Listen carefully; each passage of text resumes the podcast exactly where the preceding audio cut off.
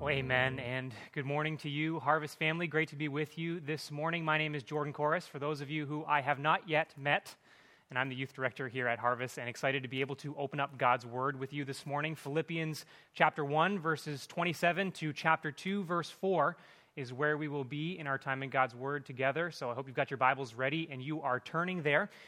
And as you do so, I'm sure that I don't even really need to mention it because you're probably all aware already, because I know how much everybody loves history, right?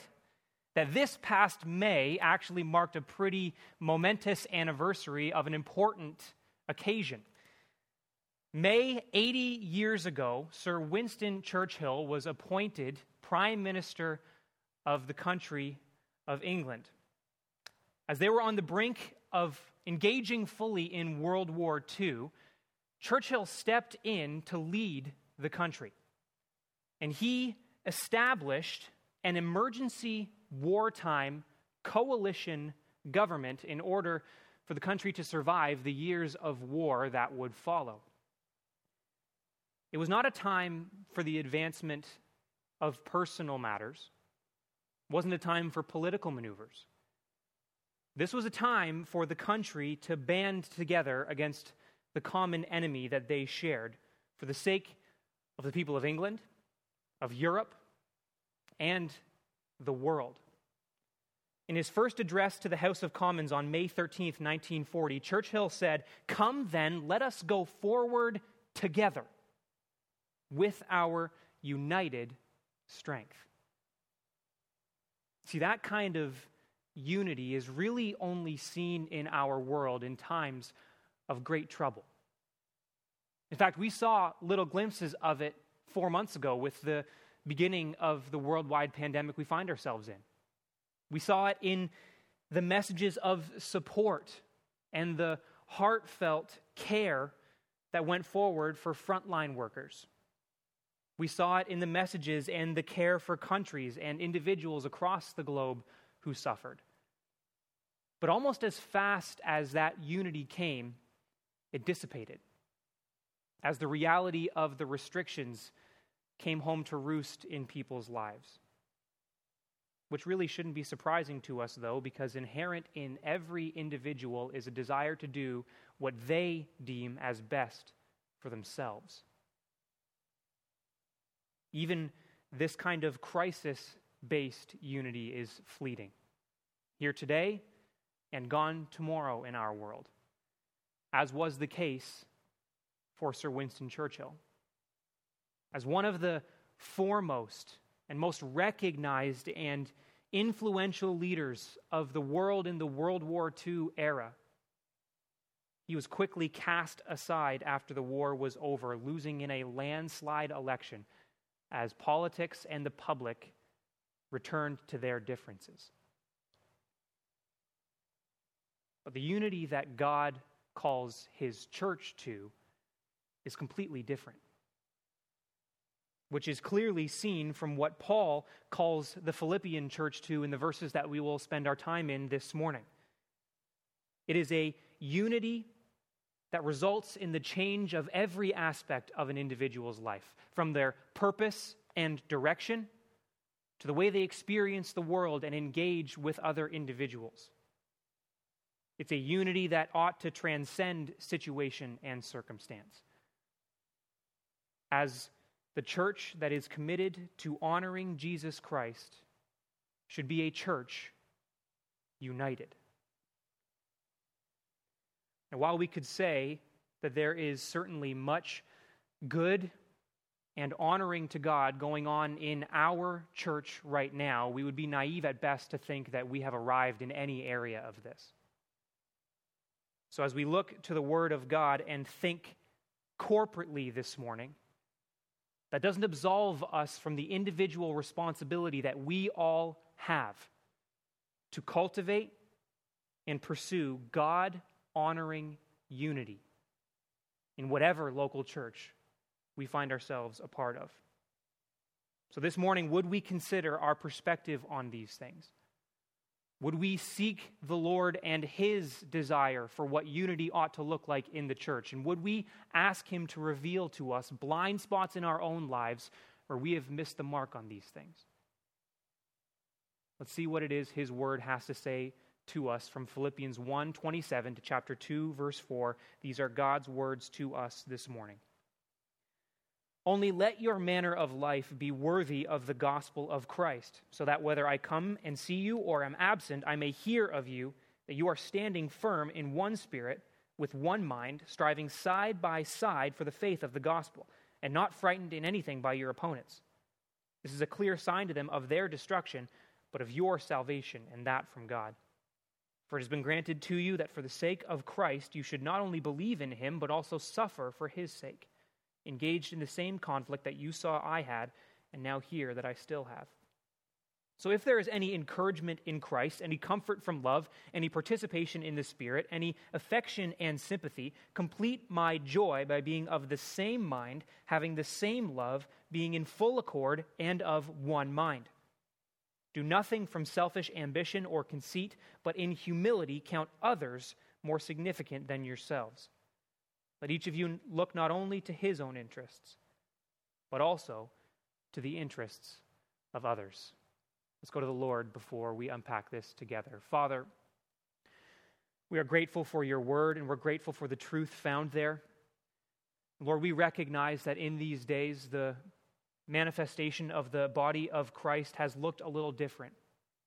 It's resulted in some changes for us in how we do things, but nevertheless, the mandate you have given to your church remains the same.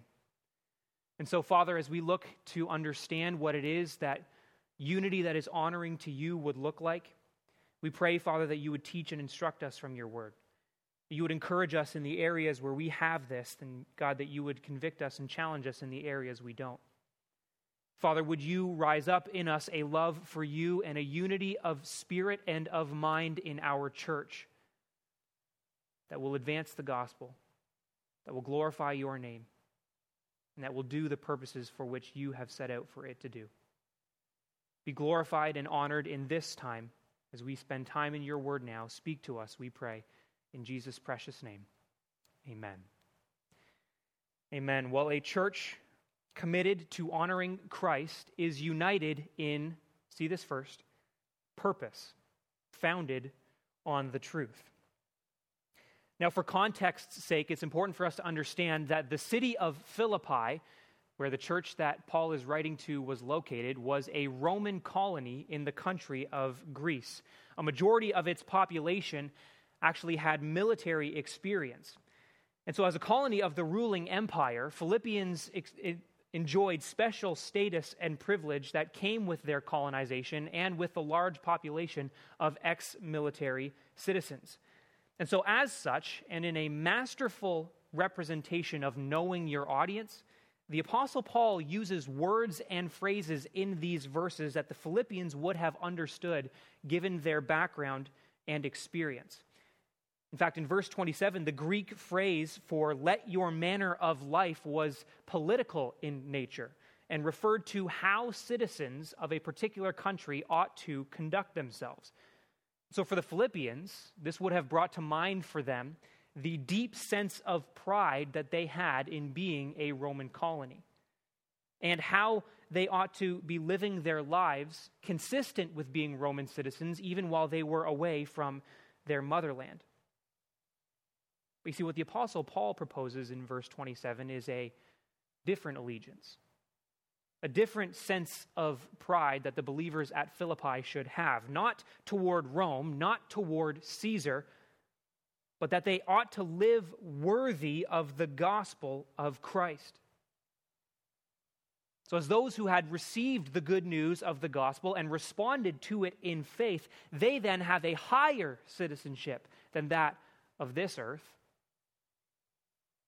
They are citizens of the kingdom of heaven. And so their conduct must reflect that. George Caird, in his commentary, wrote that they are Christ's colony. He is their emperor, and they must live up to his claims.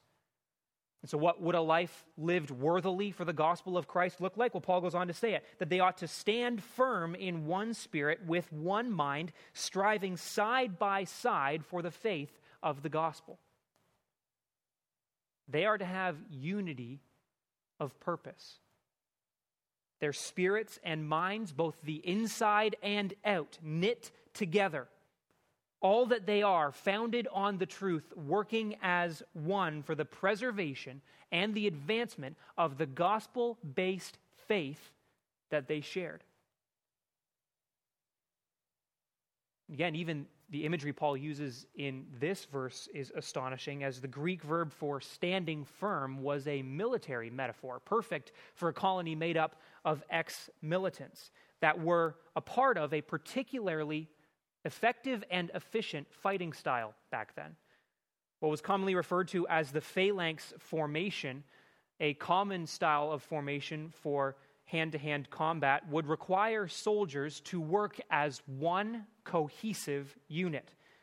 They would all hold their shields in their left hand, overlapping to protect the person to their left, and extend their spears, remaining in formation in order to break the lines of the enemy. It required complete cooperation and the soldiers to move together as one, as any break in the formation would spell potential doom for the unit. They stood side by side, contending as one against their enemy. And you see, the church that has that, its collective heart and soul and mind centered on the gospel and its advancement will then have the strength to withstand any attack. As the Apostle Paul goes on to say in verse 28, take a look. He calls the Philippians to not be frightened in anything by your opponents, as this is a clear sign to them of their destruction, but of your salvation, and that from God. See, the unity and steadfastness that comes from a group of believers standing shoulder to shoulder and under the banner of the gospel produces courage. And courage to not even be intimidated when opposition arises. So you see, that unity of purpose results then in the attacks of unbelievers and those opposed to the gospel being thwarted the truth of the gospel preserved and presented to them by those who hold courageously and stand side by side and stand firm on the sure foundation of their lives. And then the endurance of the saints is evidence to those who oppose the truth of the destruction that awaits them if they do not repent. The second result is that the church would be strengthened by the power of God at work in the withstanding of opposition. In the confidence believers have to face it, and in the resulting assurance of God's evident presence and power there, proving the faith to be genuine as the unity of the church stands in their refusal to fear opposition Because listen, when somebody belongs to God, when the church belongs to God, there is nothing to fear. Confidence and courage comes when a church is united in purpose. So then, who are the group of soldiers that you're standing with? Who is your phalanx formation? Maybe it's your small group. Maybe it's the ministry team that you serve alongside. For me, as I went through all of this, my youth leadership team came to mind. A fantastic, steadfast, committed group of people who love your kids and who are committed to caring for them and protecting them and being a part of their spiritual growth. People who would take time to train themselves up so that they would be effective in their service for the Lord, united under the vision that God has given to us. See, here at Harvest, we understand that our purpose is to glorify God through the fulfillment of the Great Commission, Matthew 28 19, in the spirit of the Great Commandment, Matthew 22, verses 36 to 40. We desire to love God and love people through the unashamed adoration, unapologetic preaching, unafraid witness, and unceasing prayer characteristics of our lives. That is what impacts every decision made, every vision we have for the future, and is the heartbeat of every ministry. And if this is your church, that is your purpose as well. This is why we do things like hold harvest essentials. It's why we ask you to become members because in signing on the dotted line, you formally declare that this is my church, these are my people, and the purpose that God has put on the hearts of these people is mine as well. So listen, if you're not a member, of whatever local church that you are affiliated with, doesn't even have to be this one if you are of the mindset of, I mean, why would I need to formally sign on to that? I'm here already, aren't I? Or if you don't want to be under the authority of your local church elders, I want to challenge that perspective in you based on what God's word says right here. Because there is great worth in formally saying, This is my church. I am in for the purpose that God has put on the hearts of the people here. listen, in saying that, I recognize that the church has caused a lot of hurt and pain for a lot of people. Some of you, I know, have experienced that personally because you've told me.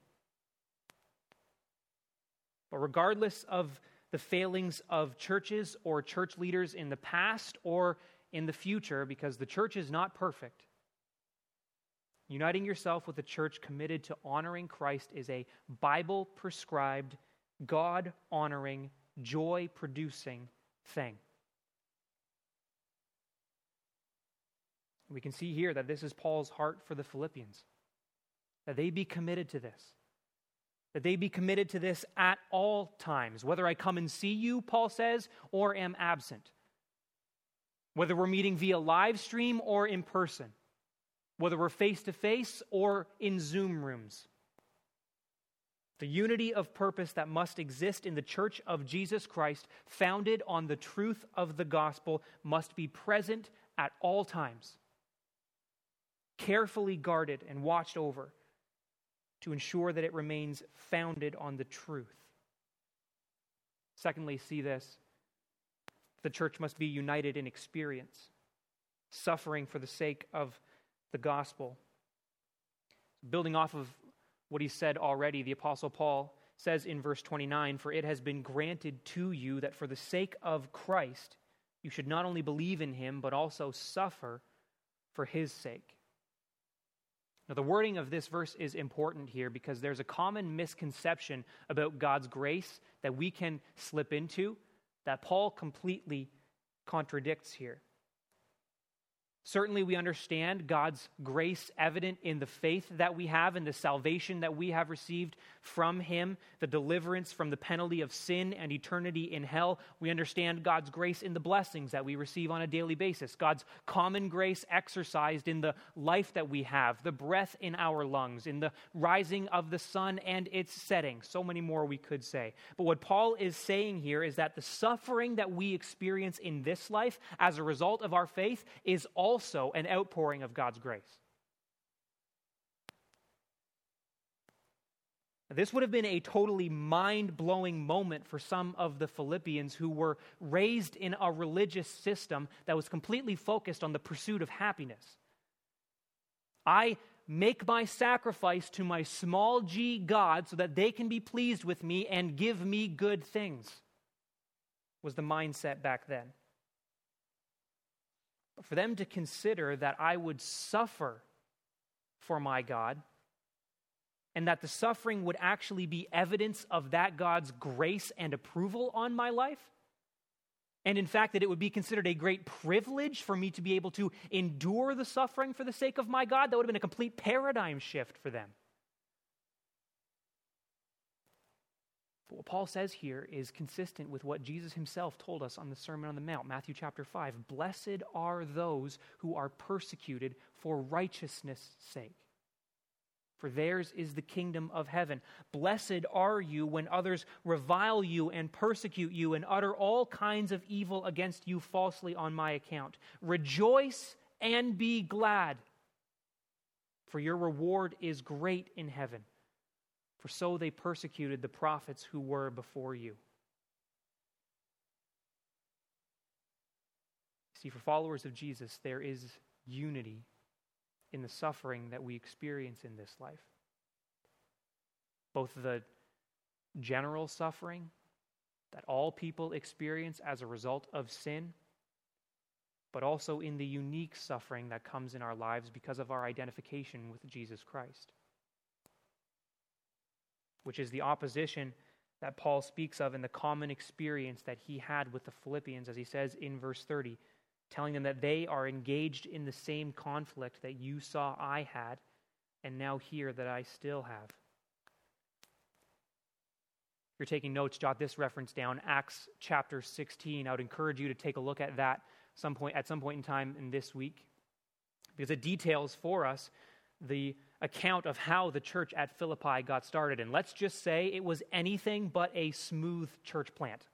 Okay, the things that the Philippians were dealing with as their church got started weren't like, you know, having to set up and tear down church or where they were going to meet on a Sunday. Riots, jail time, earthquakes, opposition from all sides. I mean, it was trial by fire for the Philippian believers. See, that's where the words of Paul here to them would have no doubt been of great comfort for them. Because in hearing these things, they recognized that their suffering was for a purpose. I've got a few things here. Suffering for the sake of Christ brings us closer to Him. As we begin to further identify with Jesus and the sufferings that He faced for us, it increases the fellowship that we have with Him. And as our love for Him grows, so we also grow in our appreciation for what it is that He endured for us. Suffering also brings the assurance of salvation. 1 Peter 4:14 If you are insulted for the name of Christ, you are blessed, because the spirit of glory and of God rests upon you. Suffering is an opportunity for the advancement of the gospel, as Paul has already stated here. The witness that we bear to Christ and the courage with which we endure suffering is evidence to others of the truth. Suffering also promises a reward, as Jesus did in the Sermon on the Mount, and as Paul says in Romans 8 18, For I consider that the sufferings of this present time are not worth comparing with the glory that is to be revealed to us thing that you're going through right now, the pain you're experiencing, not even worth comparing with the glory that is to come. Finally, suffering is all for the glory of God, as He is magnified all the more by those who remain faithful to Him, even in the midst of opposition, persecution, or suffering in general.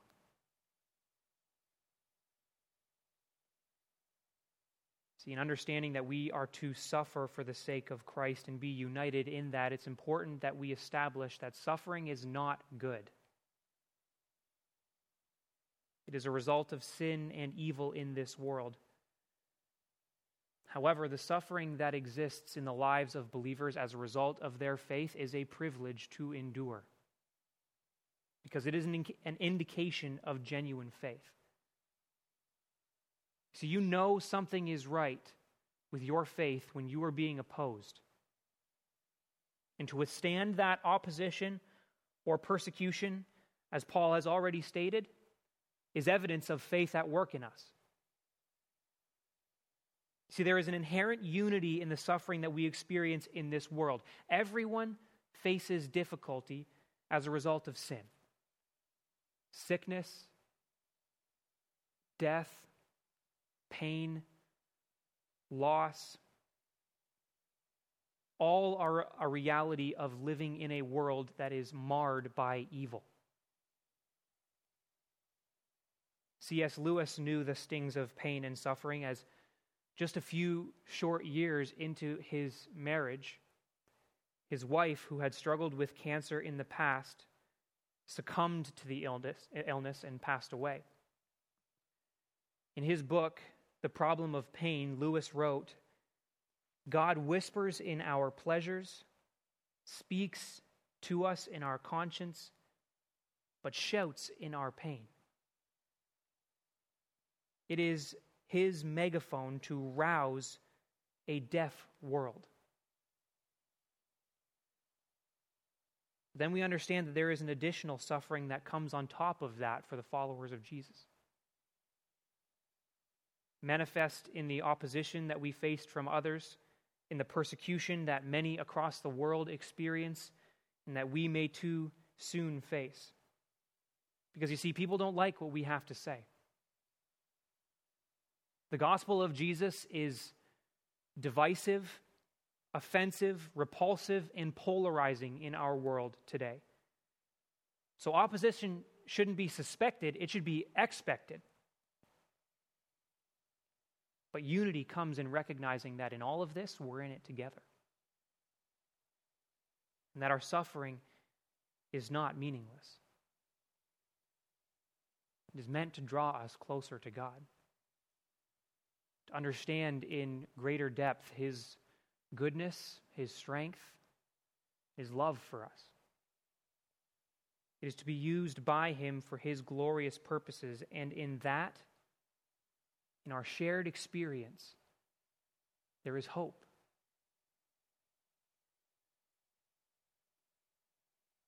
Third, see this.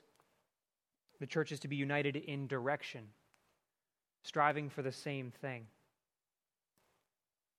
As we move into chapter 2, we see a list of attributes that ought to define the Christian life. The word if that you see there is not one that brings doubt as to whether or not these things were happening in the Philippian church, but instead, Paul is using them to appeal to the experience that they have had already as believers. As he does so, he reminds them of what it is that they have through the gospel that is at work within them. First, encouragement and comfort in, in Christ and his love for his people. Because Paul's already established that they are suffering for the sake of Christ and the sake of the good news of who he is and what he's done in this world. The, their encouragement and comfort ought to come from him as well as they grow in deeper fellowship and love for Him. Second, we see any participation in the Spirit, which may be better, more literally translated to fellowship in the Spirit, referring to the working of the Holy Spirit to produce fellowship and mutual love within the Christian community. And lastly, any affection and sympathy, which is re- reference to the tenderness and compassion that ought to characterize relationships in the Christian church. So, because these things are available to them and are already occurring, Paul urges them, verse 2, to complete his joy, inferring for us that his joy, his supernatural delight in the plans, purposes, and people of God was lacking because of, in theory, the absence of these next attributes. Check, check, check them out. Verse 2 by being of the same mind, having the same love, being in full accord and of one mind. See, the desire that Paul has for them is to be like minded. That their pursuits and priorities would be in line first with Christ and then with one another. David Garland said it well in his commentary on Philippians. The Philippians' thinking is to be governed by the example they have in Christ by his mindset. It means their thinking, motivation, feelings, and actions are directed by the same thing Christ's loving sacrifice for others. Unity in direction is what Paul is urging them to, both in life and in ministry, striving to glorify God by committing to living with a Christ like mindset. That is what God desires for his church to be. That is what will complete Paul's joy as the Philippians commit to this. And see, this is where the difference lies in committing to a church honoring to Jesus Christ and being a part of some social club, group, or team.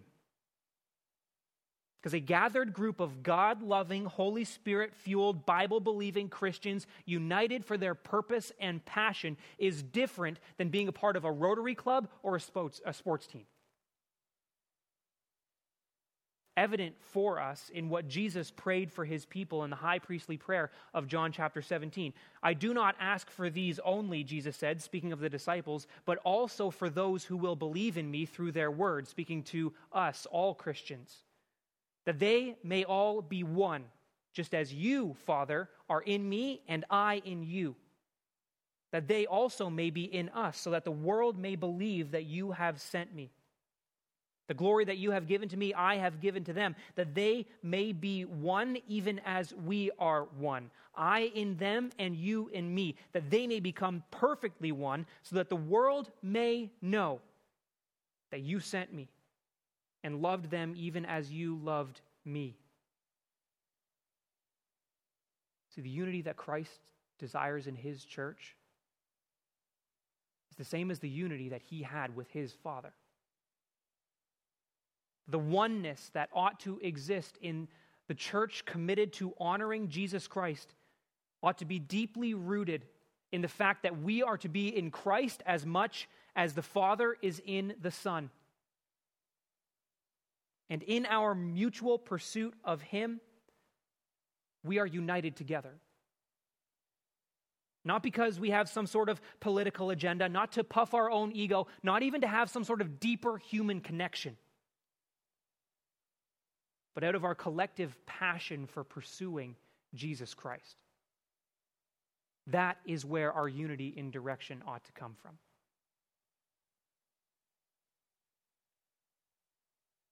You see, unity in direction is important, but more important is ensuring that we're going the right way. 50 years ago, churches across the southern states were united in how they decided to treat African Americans. Churches throughout history have been united on publicly shaming those caught in sin. Churches today are unified on either extreme of the same sex question, whether it be abandoning what the Bible says about it and accepting it, or brutally condemning anybody who would have the boldness to say that they're struggling with this.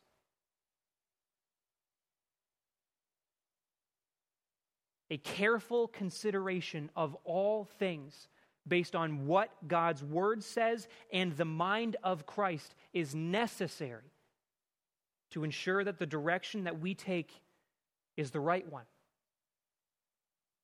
This is why, Harvest Family, our elders embarked on assessing every area of the DNA that we have as a church, reviewing the hundred something line items that they had because the unity in direction that we ought to have needs to be grounded in the truth of Scripture, founded firmly on the example Christ set for us, so that we remain true to the calling placed on our lives and remain a faithful witness to the truth, so that the world may know who Jesus is and the love of the Father who sent him.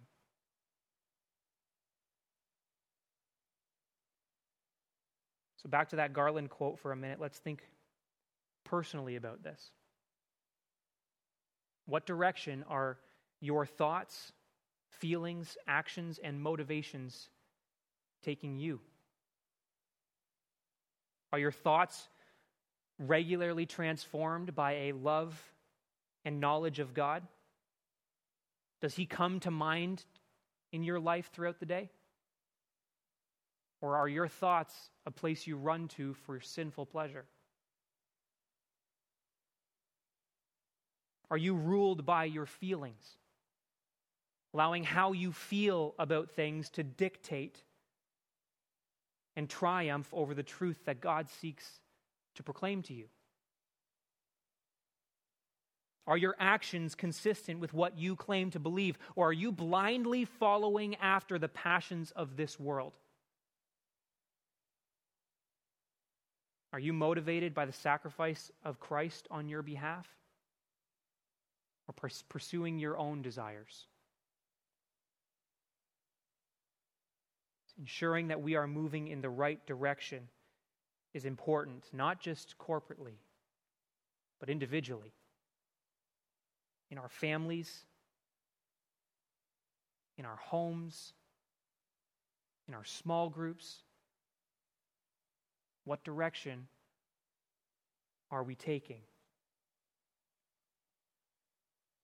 Which brings us to the final area of unity that the church must have, and that is in humility, considering others first. Verse 3. Do nothing from selfish ambition or conceit, but in humility count others more significant than yourselves. Let each of you look not only to his own interests, but also to the interests of others. See, this is where Christian unity really hits the mark. This is where a church committed to honoring Jesus Christ really stands out. It's in the genuine, heartfelt care that we have for others based completely on the example that Christ has given for us. Greater love has no one than this, Jesus said, that someone lay down his life for his friends. A thought Paul expands on in Romans chapter 5 For one would scarcely die for a righteous person, though perhaps for a good person one would dare even to die. But God shows his love for us in while we were still sinners. Christ died for us. You see, Roman culture and perspective back in the time of Paul's writing was governed by an idea called dignitas, translated for us, dignity. It was the pursuit of greater individual glory based on a number of things genealogy, achievements, property ownership, overall wealth, intelligence, physical ability, pride, and reputation. And anything done apart from the advancement of any of these areas was seen as weak. The only reason that you would attach yourself to someone else would be for your own personal gain. This would be the historical equivalent of keeping up with the Joneses. Look after your own things. Do good for yourself. Look for advantage, were the mantras of the culture back then. Humility was seen as weak, something for lesser people, those who were insignificant. But as Christians,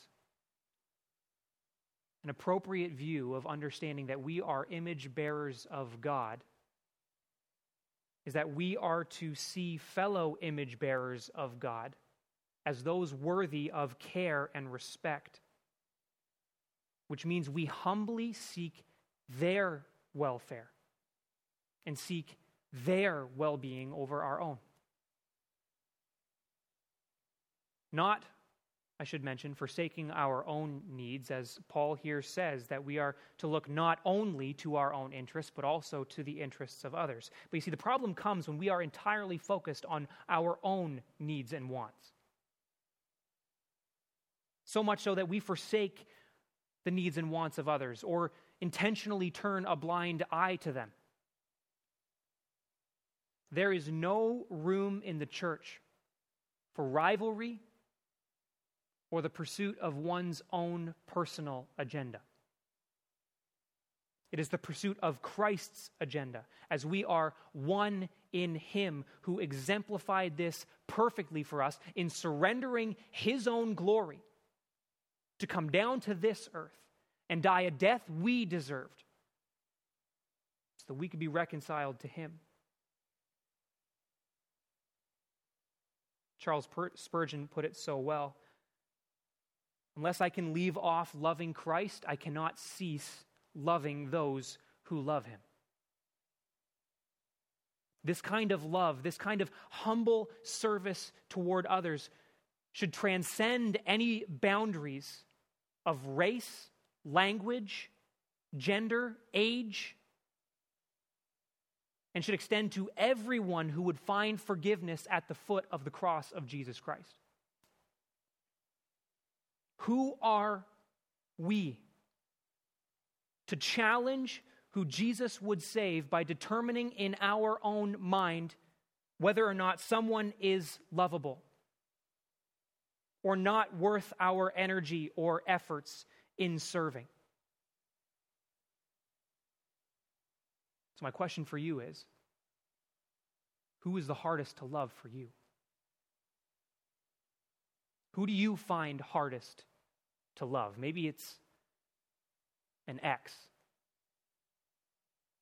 or the homeless, the drug addict, those who would identify as LGBTQ or plus. Maybe for you, it's somebody whose skin color is different than you, whose gender is different, or is younger or older than you. Fact that Christ died for us while we were still sinners in our willful rebellion of Him is enough for us to realize that we have no place in determining who we extend the love of Christ to. That person you have in your mind right now, that's the person that Christ has called you to love. That's the person that God has called you to humbly serve.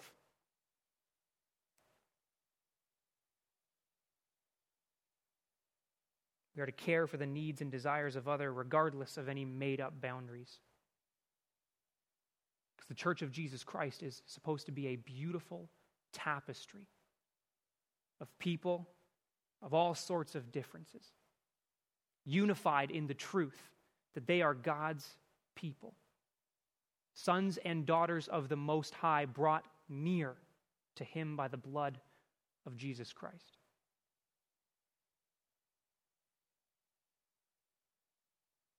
This type of unity in purpose, experience, direction, and humility is so often seen by many as binding and limiting, when in reality it's just the opposite.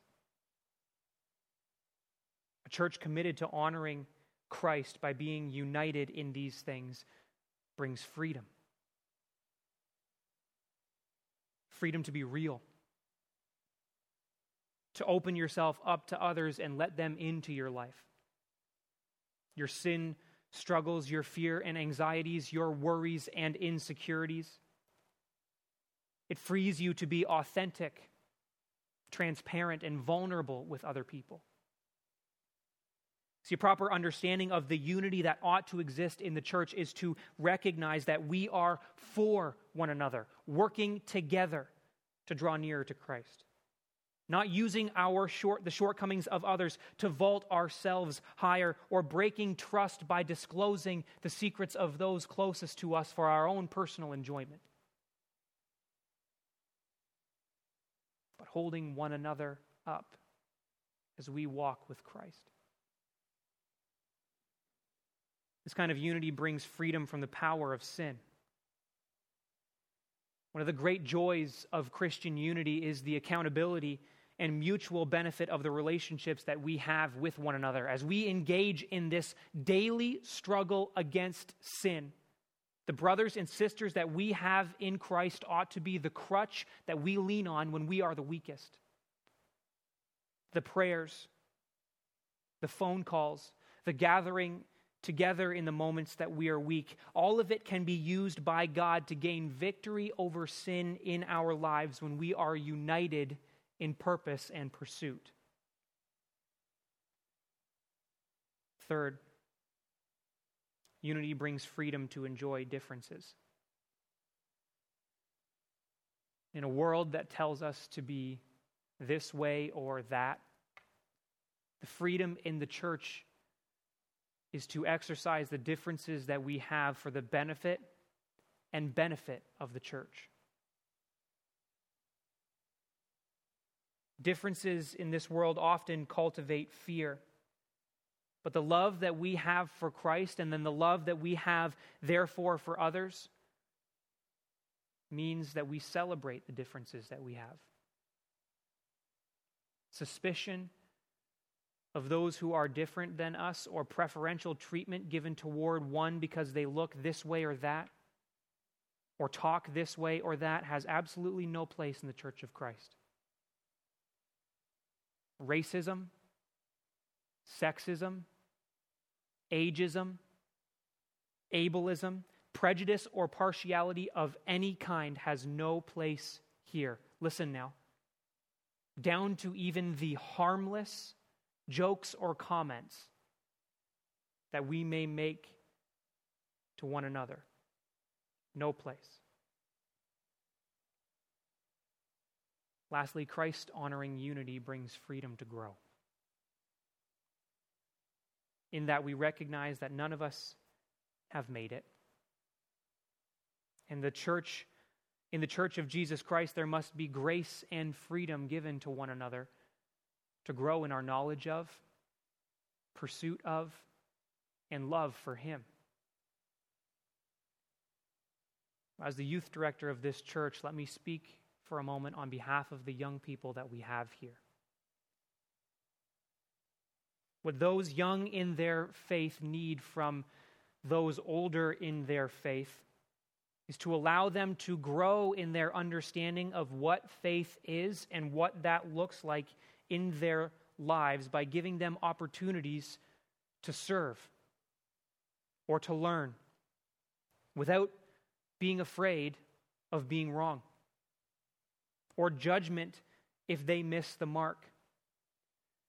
Creating and cultivating a safe place for our youth or those new in their faith, regardless of their age, to serve and explore the gifts and passions that God has given them within the boundaries of what Scripture says, or to ask questions or to seek the truth will keep them around. There is a partnership that must exist in the church between people of all generations.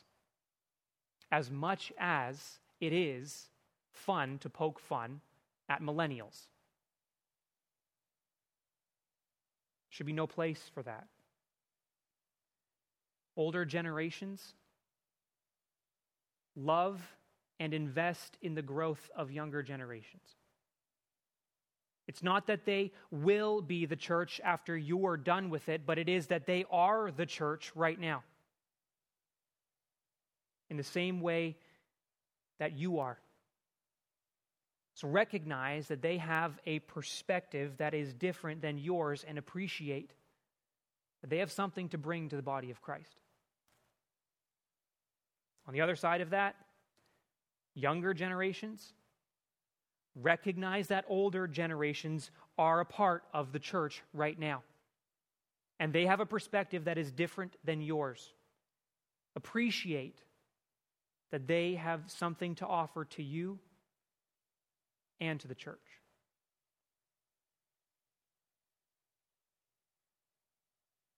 See, the unity that ought to exist in a church that is committed to honoring Jesus Christ should be a light in this world.